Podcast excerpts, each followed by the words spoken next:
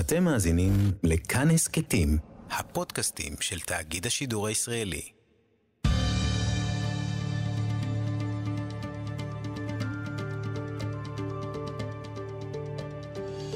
כיוון הרוח עם בני טייטלבוים שלום לכם, פרק שלישי בסדרה שלנו, מחקרים על הציבור החרדי.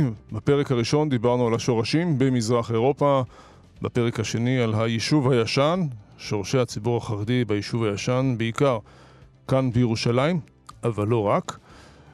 היום נדבר, ובפרק הזה נדבר, על uh, הציבור החרדי כפי שהוא כיום, מוכר לכולנו מכל מיני היבטים בחיים הפרטיים ובחיים הציבוריים. ואנחנו נעשה את זה איתך, החוקר דוקטור מנחם קרן כץ, שלום לך.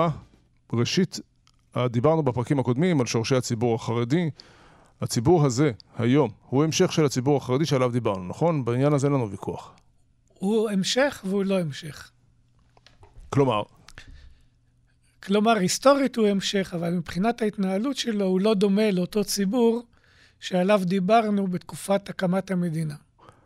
חברת הלומדים אה, מתחילה בשוליים להבין שאי אפשר שציבור שלם ילמד, יושב וילמד ולא יפרנס את עצמו. אתה כבר מגיע כבר הרבה קדימה, כן? אנחנו צריכים להתחיל מההתחלה ולא... תוביל. חברת הלומדים היא כבר תופעה מאוחרת. זאת אומרת, כש... כאשר קמה המדינה, ויש לנו מוקם ונוצרת בה החברה החרדית, על בסיס החברה החרדית שהייתה קיימת בתקופת המנדט, ולמעשה מצטרפים אליה עוד הרבה מאוד אלפי אה, חרדים שמגיעים לארץ אחרי השואה, נוצרת למעשה סוג של חברה חרדית חדשה במדינת ישראל, שהיא במידה מסוימת ממשיכה את החברה שקמה בתקופת המנדט. אנחנו מדברים על חברה חרדית שרוב החברים בה הם מה שכינינו בתוכניות הקודמות חרדים מתונים, זאת אומרת, רובם חרדים שגדלו והתחנכו בערים הגדולות אה, בפולין, ברומניה, בהונגריה, ומגיעים למדינת ישראל. רבים מהם מעדיפים להתיישב בערים הגדולות היהודיות, בתל אביב, אה, פתח תקווה, רחובות, חיפה, אה, מיעוטם, או לא מיעוטם, רבים גם בירושלים, אבל מחוץ לשכונות החרדיות של... מה עם בני ברק? בני ברק מגיעה קצת יותר מאוחר. אהה. זאת אומרת, בני ברק עדיין בחיתוליה מבחינת כמות התושבים החרדיים שיש בה. כשההנהגה זה החזון איש. אין, אין ממש הנהגה בתקופה הזאת. החזון איש נמצא, אמנם הוא מתיישב בבני ברק בשנות ה-30, אבל הוא עדיין לא ממש נודע ברבים. הוא אמנם המנהיג המוכר יותר של החברה החרדית בדיעבד, אבל באותה תקופה עדיין ההשפעה שלו הייתה השפעה שהיא יחסית די מקומית. בתל אביב עיקר ההשפעה היא של האדמו"רים החסידיים, שכפי שאמרנו היו עשרות כאלו, אה, והרבה מאוד חסידים שמתיישבים בתל אביב. בכל עיר היה את המרא דאתרא שלה, שהוא היה המשפיע. החזוני שהולך לאט לאט ותופס תאוצה בתור, בתור מנהיג אה, חשוב. אה, בירושלים יש את המנהיגים המקומיים של ירושלים, בראשם נגיד הרבי מבריסק, אבל גם חוג המעריצים שלו יחסית uh, קטן. היהודים החרדים האלו שאנחנו מדברים עליהם, למעשה, הם לא מאוד שונים מיהודים דתיים אחרים. הם לא שונים בלבוש שלהם, הם לא שונים במקומות המגורים שלהם, הם לא שונים באופי ההתנהלות היומיומית שלהם, הם יוצאים לעבודה יחד עם, עם כל השכנים שגרים מסביבם. אז מה עושה אותם חרדים? העובדה שהם מעדיפים לחנך את ילדיהם במוסדות שבהם מקדישים קצת יותר תשומת לב ללימודי הדת, לצד לימודי חול, גם בבתי הספר של אגודת ישראל. אה, לפעמים אה, דרך התפילה שלהם, החסידים, לפעמים, חלק מהם, בשבת אה, לובשים כובע וגרטל כשהם הולכים לבית הכנסת, אבל חוץ מזה, כמעט אין, אין שום סממנים חיצוניים. מה עם שירות צבאי? רוב החרדים, אתה לא יכול להבדיל בין יהודי דתי ציוני לבין יהודי דתי שהוא לא ציוני. רוב הגברים החרדים מתגייסים לצבא, בין אם לשירות מלא, בין אם לשירות חלקי. אין אפילו עוררין על הדבר הזה. אה, תנועת פועלי אגודת ישראל מקימה אה, נחל חרדי בשנות ה-50. בשנות ה-60 הרבי מוויז'ניץ מקים נחל חרדי משל עצמו, כולל הניסיון שלו להקים נקודת התיישבות משל עצמו. הרבה מאוד חיילים חרדים משרתים גם ביחידות של הצבא הכללי, הרבה מאוד מתגייסים אה, לרבנות הצבאית. יש הרבה מאוד חרדים שמשרתים בתור אזרחים עובדי צה"ל, בתור מקור פרנסה. חרדים עובדים בהרבה מאוד משרות אה, ממשלתיות, בכל מיני חברות, בכל מיני עסקים. למעשה, אין שום פירוד בין החברה החרדית, מבחינת ההתנהלות היומיומית שלה, בין רוב החברה החרדית ובין החברה הדתית-לאומית, או אפילו החברה החילונית. קשה מאוד להבדיל לא במראה, לא בהתנהגות. זאת אומרת, לפעמים אתה יודע על אדם שהוא חרדי רק בגלל זה שבזמן הבחירות הוא מצביע למפלגה כזאת ולא למפלגה אחרת. אחרת אתה לא יכול להבדיל, להבדיל ביניהם. זאת הסיבה, לדעתי, דרך אגב, שכל העניין בחקר החברה החרדית, החקר האקדמי של החברה החרדית, או בכלל בעניין שיש לה, לכלי התקשורת בחברה החרדית, התחיל רק בשנות ה-90. עד אז לא היו שום נתונים על החברה החרדית בתור איזושהי חברה שראוי להתייחס אליה כאיזשהו ציפור. זה המיעוט. זה, אבל זה לא הוכר כמיעוט. זאת אומרת, כשדיברו על מיעוטים בכל מיני מחקרים סטטיסטיים, אז היה ברור שיש מיעוט ערבי שצריך למדוד אותו בנפרד, וזהו. כן, אבל לא אתה, היה, אתה לא, לא, יכול... היה, לא הייתה התייחסות לציבור החרדי כציבור נפרד שצריך להעריך אותו בנפרד. ש... משום שהציבור גדל, גם בגלל הגידול הדמוגרפי, ותחשוב מבחינת מנדטים בכנסת, אם פעם היו ארבעה, ופתאום אתה מקבל בשיאה, ש"ס קיבלה 17 מנדטים לפי חוק הבחירה הישירה, ואגודת ישראל, אם ת... בקיצור, קיבלת פתאום איזה 25 חברי כנסת חרדים, זה כמעט רבע כנסת. אתה לא יכול להתעלם מה... כן, אבל, אבל, אבל תראה, יש היום חמישה-שישה מכוני מחקר לחרדים. אין שום מכון מחקר אחד לחקר אה, אנשי תנועת הליכוד. זאת אומרת, השינוי הוא לא השינוי הפוליטי, העובדה שאורח החיים שלהם הוא שונה, זה מה ש... זה מה שכאילו מעורר את, ה, את החוקרים לחקור את החברה, החר, את החרדית בתור איזושהי אישות נפרדת. והשוני הזה לא התרחש במשך העשורים הראשונים לקום המדינה. מתי השינוי הזה התרחש? מתי החברה החרדית התחילה להיות אותה חברה חרדית עם המאפיינים המיוחדים שיש לה? השינוי הזה קרה בנקודת זמן מאוד מסוימת, הוא לא קרה קודם לכן. והיא, תזכיר לנו. והיא הבחירות של שנת 1977, המהפך mm. המפורסם, שמבחינת החברה החרדית היה גם הוא מהפך. במובן הזה שהם חלק מהשלטון. לא במובן הזה שהם חלק מהשלטון, במובן הזה שמאז החברה החרדית מפסיקה להיות חלק מהחברה הכללית והופכת להיות חברה נבדלת בפני עצמה. למה זה קרה בגלל המהפך? אה, נלך קצת אחורה יותר, כפי שדיברנו אה, קודם, החרדים נטלו חלק בהקמת המדינה, היו שותפים להקמת המדינה לפני קום המדינה ואחריה, השתתפו בממשלות הראשונות עד שנת 1952, אז פרשו שתי המפלגות החרדיות אה, ולא נכנסו לקואליציה. אה, פועלי אגודת ישראל חזרה לקואליציה בשנת 1960, מריבה גדולה עם אגודת ישראל כתוצאה מכך, והכוח שלה הלך וקטן. אגודת ישראל למעשה נשארה מחוץ לקואליציה עד 1977.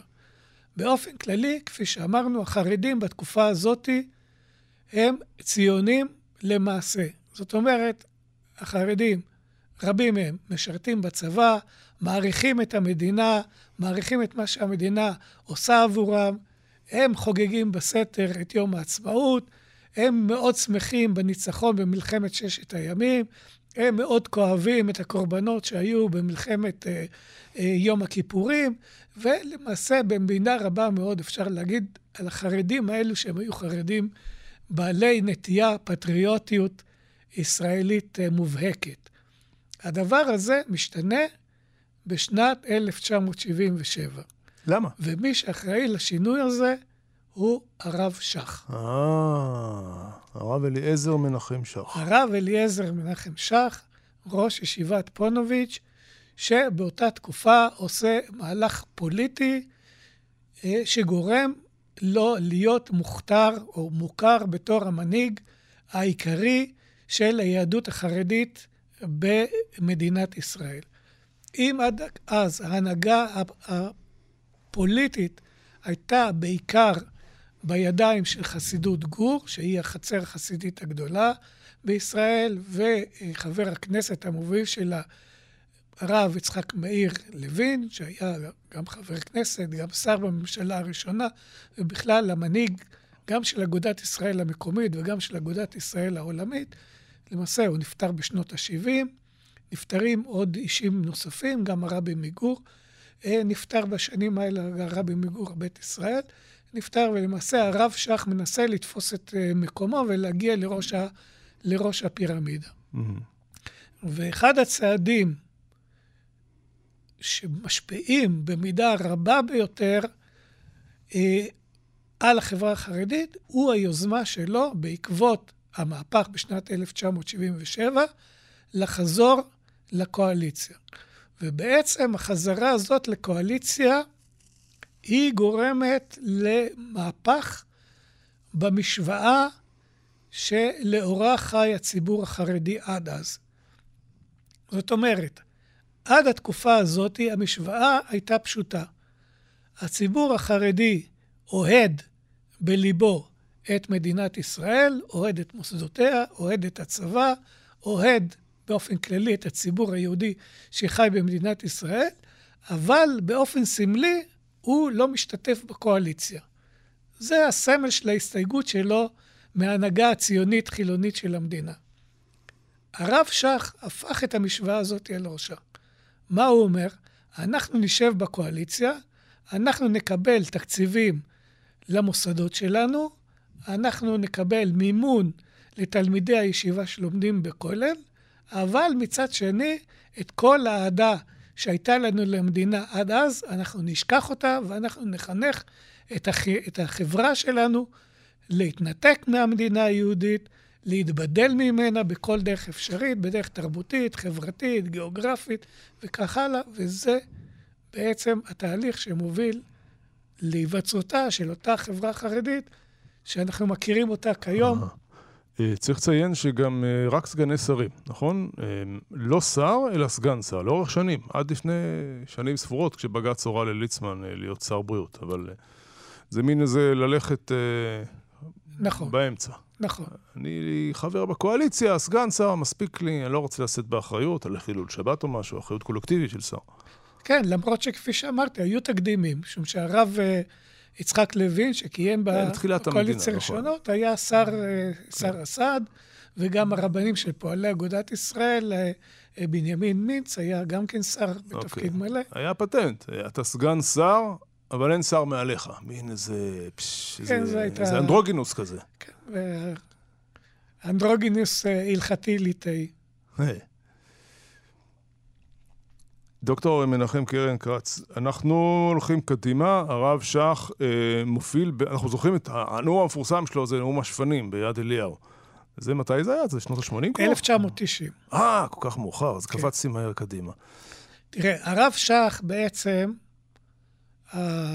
המסע שלו להנהגת החברה החרדית כולה התחיל בעצם בשנות ה-70, כאשר בוא נגיד, נקודת הציון הבולטת של תחילת המאבק הזה, היה המלחמה שלו ברב גורן בעקבות פרשת האח והאחות. הרב גורן, אז אה, הרבנות הראשית, התיר אח ואחות שהיו ספק ממזרים, והרב שך לוקח את הפסיקה הזאת ובעצם יוצא בחמת זעם נגד הרב גורן, ובעצם מאז מסמן את דרכו כדמות הדומיננטית והקנאית ביותר בציבור אה, החרדי.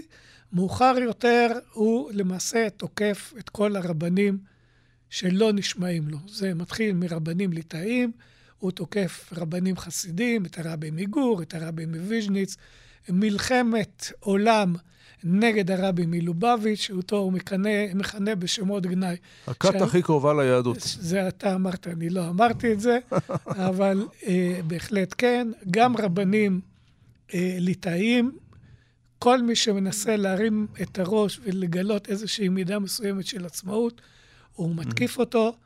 אה, התהליך הזה נמשך כמובן גם בשנים הבאות, והסיבה שכל כך קשה לו היא משום שהרב שך למעשה נמצא ב, ב, במין מצב בלתי אפשרי. מצד אחד, הוא ראש ישיבת פונוביץ', ישיבת הדגל של הציבור החרדי, והוא המנהיג של הציבור הליטאי, שהוא נחשב הציבור האליטיסטי ביותר של החברה החרדית.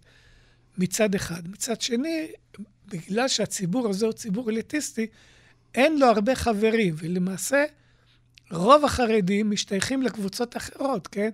גם החרדים, הספרדים הליטאים נקרא להם, וגם, הח... וגם החסידים. זאת אומרת, לציבור הליטאי יש לו מעמד אליטיסטי, אבל אין לו כוח פוליטי. והרב שך רוצה לשנות את הדבר הזה ולהפוך להיות גם המנהיג הפוליטי הבולט ביותר. כשהמצווה החשובה זה להצביע בקלפי, נכון? להצביע בבחירות. כאשר המצווה החשובה היא להצביע בקלפי, זה, זה העניין, הסימון הזה של חשיבות ההצבעה בקלפי כבר מתחילה בשנות ה-50, כאשר אה. מכריזים שהחובה להצביע בקלפי היא החוב הקדוש, כן? כן.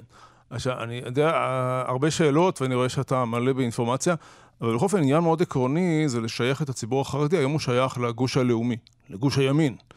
השותפים כן. הטבעיים, תמיד היה קורא לזה נתניהו. אבל זה לא כל כך אה, פשוט שהציבור החרדי הוא ימני בשאלת ארץ ישראל, יהודה ושומרון, שהיא השאלה שככה... זה נכון. הרב שך, קשה לדעת מה היו הסיבות האמיתיות, כאילו, להשקפת עולמו המדינית. יכול להיות שזו הייתה השקפת עולם שמבוססת... לא להתגרות בגויים? יכול להיות שזאת הייתה השקפה, ויכול להיות שזו הייתה השקפה לעומתית כנגד השקפת העולם של הרבי מלובביץ', אה. שהייתה השקפה מאוד ימנית, שהוא התנגד כמובן להסכמי, להסכמי אה, אוסלו ולכל המשא ומתן ולוויתור על שטחים.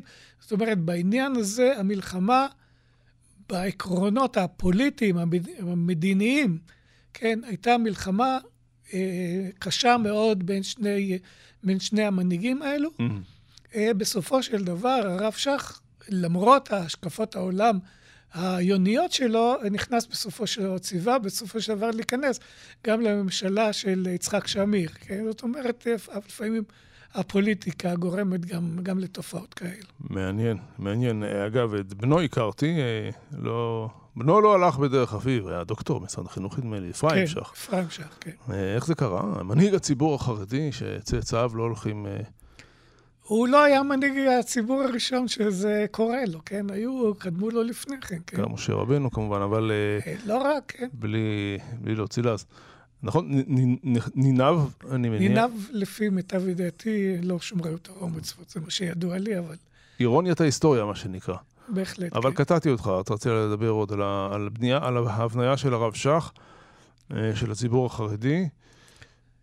מה שקורה בתקופת, בתקופתו של הרב שך, שנוצרת, זאת אומרת, הולכת ומתגבשת איזושהי ספרות, שהיום היא נקראת ספרות ההשקפה, או השקופה ביידיש. השקופה, כן? זאת אומרת, כמובן. השקופה זה סט של טקסטים, או של ציוויים חברתיים של עשה ואל תעשה, מה ראוי לו לאדם חרדי שיעשה שהוא לא במסגרת ההלכה. כלומר, איפה כדאי שהוא יגור, איפה כדאי שהוא יחנך את ילדיו, איך ראוי להתנהג לאשתו, איך ראוי שהוא יתנהג למפלגות מסוימות, איך כדאי שהוא יתנהג לאנשי פאי או לאנשי הציונות הדתית.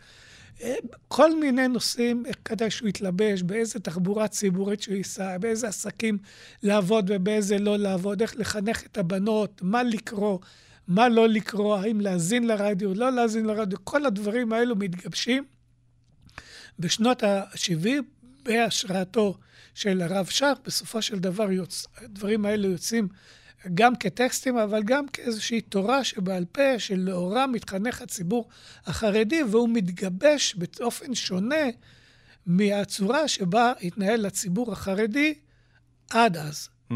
למשל, דוגמה יפה וקלה להדגמה היא הנושא של תמונות נשים בעיתונות החרדית. כיום תשאל כל חרדי ויגיד לך שזה ברור מאליו שבעיתונות החרדית אין תמונות של נשים. זה, זה כל כך ברור מאליו שזה כמעט אקסיומטי. אבל, וזה דבר שקל לבדוק אותו ואני בדקתי אותו, מסתבר שבעיתונות החרדית, לאורך כמעט 100 שנה, מסוף המאה, המאה ה-19 ועד שנות ה-70 וה-80 של המאה ה-20, התפרסמו תמונות ואיורים של נשים בעיתונות החרדית. שנות ה-80 אתה אומר? כן.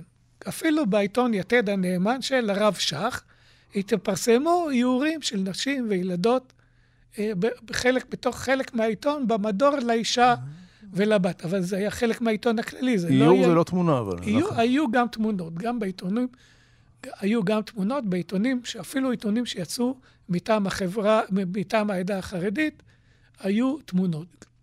גם כמובן בעיתון שערים של פועלי אגודת ישראל, אבל גם בכל העיתונים שכתבו בהם גדולי הרבנים במזרח אירופה. זאת אומרת, יכולת למצוא מאמרים של החפץ חיים, ובמודעה שהתפרסמה באותו עיתון הייתה תמונה של אישה. אף אחד לא ראה בזה, לא ראה בזה זה פסול. חידוש גדול בשבילי. כן. אפילו היום- בעיתונים של רבי ממונקת, שיש תמונות, תמונות שלו, תמונות פיזיות של הבת שלו. באתרים החרדים היום יש אה, תמונות נשים. היום זה חוזר בתור חידוש, אבל כפי שאמרתי, אין, אין בזה באמת חידוש. אה, הרב שך לא מותיר אחריו יורש, נכון?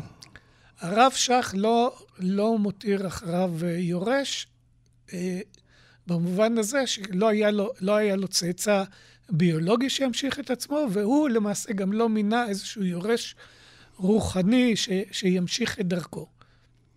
במובן הזה הוא היה שיא של איזו אה, תופעה שנמשכה בערך 30 שנה, אומרת, מעלייתו של הרב שך לפסגת אה, ההנהגה החרדית בשנות ה-70 של המאה ה-20 ועד אה, פטירתו בתחילת המאה ה-21.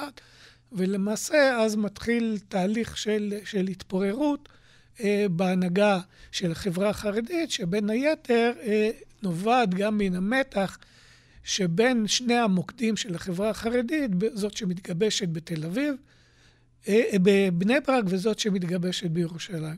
הרב שך במידה רבה מייצג את החברה החרדית הבני ברקית, בעוד שירושלים, שהרבה שנים הייתה ללא גדול משלה, גדול בתורה משלה, אה, נותרת יתומה, ובאיזשהו שלב מנסה אה, לתפוס את המקום הזה שהתפנה. מי שתופס אותו אה, זה רב אלישיב. בוא, יש לנו עוד 6-7 דקות, בוא נדבר על ימינו אנו. אנחנו מקליטים את הפודקאסט הזה באדר א', תשפ"ב, 2022. החברה, הציבור החרדי פוליטית נמצא באופוזיציה, יש פה ממשלה שהיא בלי, בלי סיעות חרדיות, גם בלי סיעת הציונות הדתית, ראש הממשלה חובש כיפה, יחסים מאוד מורכבים, אה, ומתחילים להיווצר גם אה, ציבור חרדי, נקרא לו, שיוצא לעבוד, יש רוכש אה, מקצוע, זה כבר לא, אפילו לא לפני עשר שנים, אנשים צריכים להתפרנס. נכון? אתה חושב שזה ישנה את החברה החרדית, תהיה שונה? אנחנו חיים בעידן של אינטרנט, בעידן שבו... הקרב מול הטלוויזיה הצליח. אדם חרדי לא יכול היה שתהיה לו, תבצבץ לו אנטנה. המחשב, הסלולרי הקטן, נכנס להמון המון מקומות שהוא לא אמור להיכנס בציבור החרדי. איך כל זה במבט צופה פני עתיד, מנחם? איך אתה רואה? תראה, עוד פעם, אני כהיסטוריון מסתכל על זה עם פרספקטיבה אתה היסטורית. הולך אחורה, אני רוצה קדימה. אז אני אומר, אם. אם הסתכלנו אחורה על תקופת המנדט, על תקופה של התקרבות בין החרדים לציונות, ומקום המדינה, נגיד עד תחילת המאה ה-20 הייתה תקופה של התרחקות, כעת אנחנו מתחילים לראות שהמטוטלת זזה שוב לכיוון של התקרבות, וההתקרבות הזאת היא למעשה נובעת משלושה אה, גורמים עיקריים.